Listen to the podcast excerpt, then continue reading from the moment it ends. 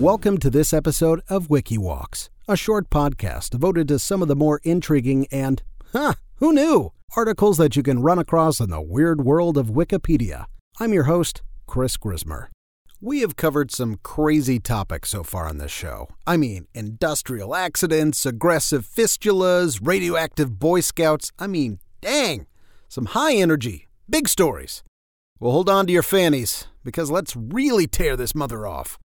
Today, we're going to dive into the fast and furious world of desks. Well, not just any desks, but rather one specific desk the Resolute Desk. This is a desk you've seen more than any other desk in the world. I'd venture to say you've seen it collectively well over a hundred times. What desk could occupy such a large portion of your available brain capacities for rectangular wooden writing surfaces? The Resolute Desk aka the President's desk in the Oval Office. It ain't no ordinary desk, bruh. This is not some Wayfair desk that you have to assemble using some absolutely atrocious instructions that switch between Mandarin and a list of sunscreen ingredients. No, the Resolute desk is oh, oh, so much more. Since 1961, when Jackie Kennedy brought it into the Oval Office for her husband to use, five U.S. presidents have sat at the Resolute desk, signing legislation and making decisions that have governed the fate of the nation. When Jackie brought that desk into the Oval, she immediately dove into a renovation project, hoping to restore the White House to its former glory. Since its construction, the building has been ravaged by several presidential debacles and at least one fire. She hoped to bring new life to the place while honoring the American traditions it held. As part of her quest, Jackie began to search for new furniture for the West Wing to do away with the stuffiness of the offices and make the presidency seem more casual and accessible. While looking for furniture, Jackie came across a desk, hidden away in the basement of the West Wing, covered in tarps and dust. It was a heavy, stately desk, one of the largest in the building. The front paneling was hand carved, depicting scrolls, filigree, and a unique, slightly altered version of the presidential seal.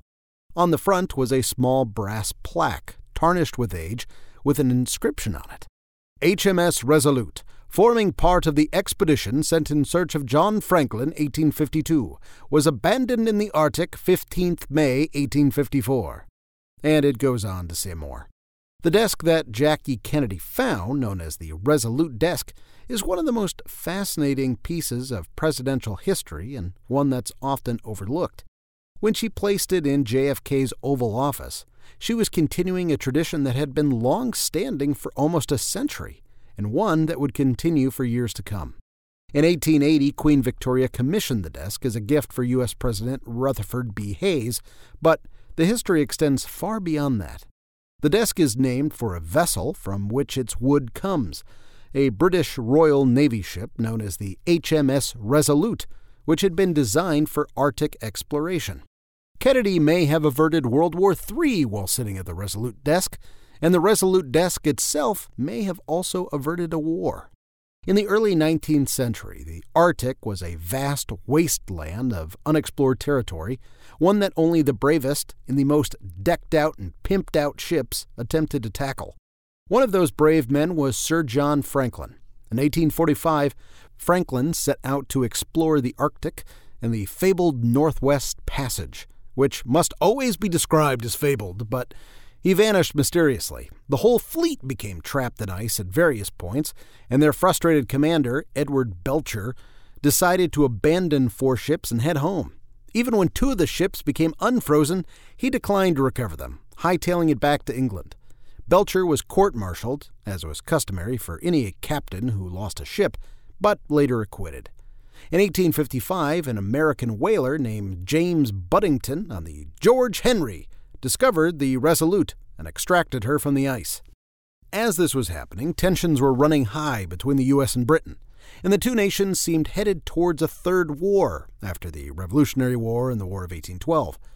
President Franklin Pierce had severed diplomatic relations, and when whaling captain James Buddington found the Resolute adrift in the North Atlantic and returned the ship to Connecticut, Senator James Murray Mason, thus far a very vocal war hawk, suggested refurbishing the ship and returning it to England.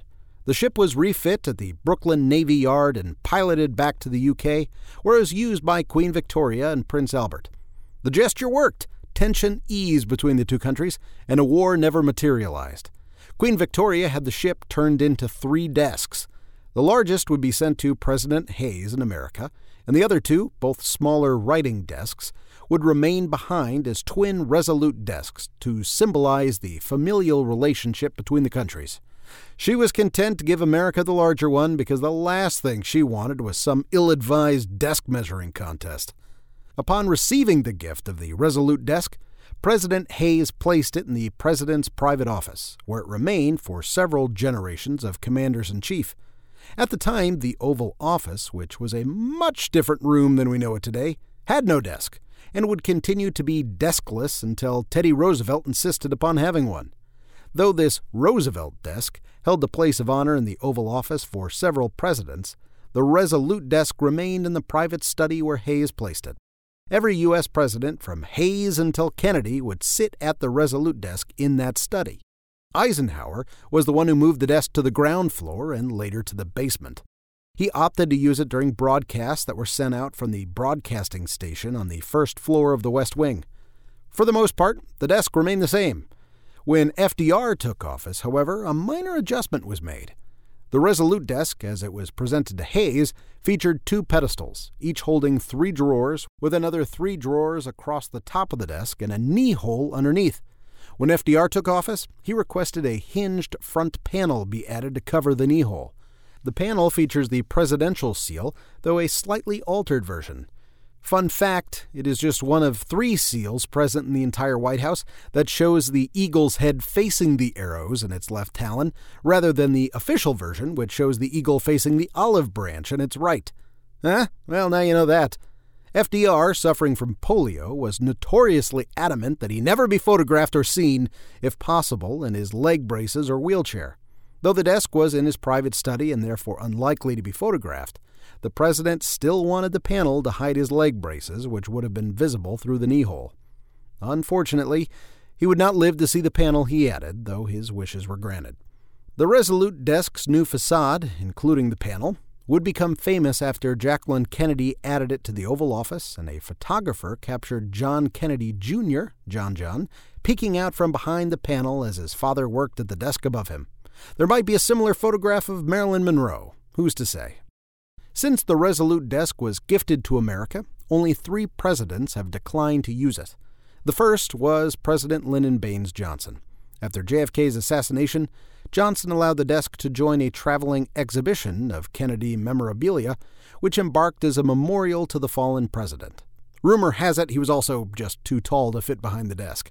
After the tour, the desk was gifted to the Smithsonian Institution as yet another testament to JFK.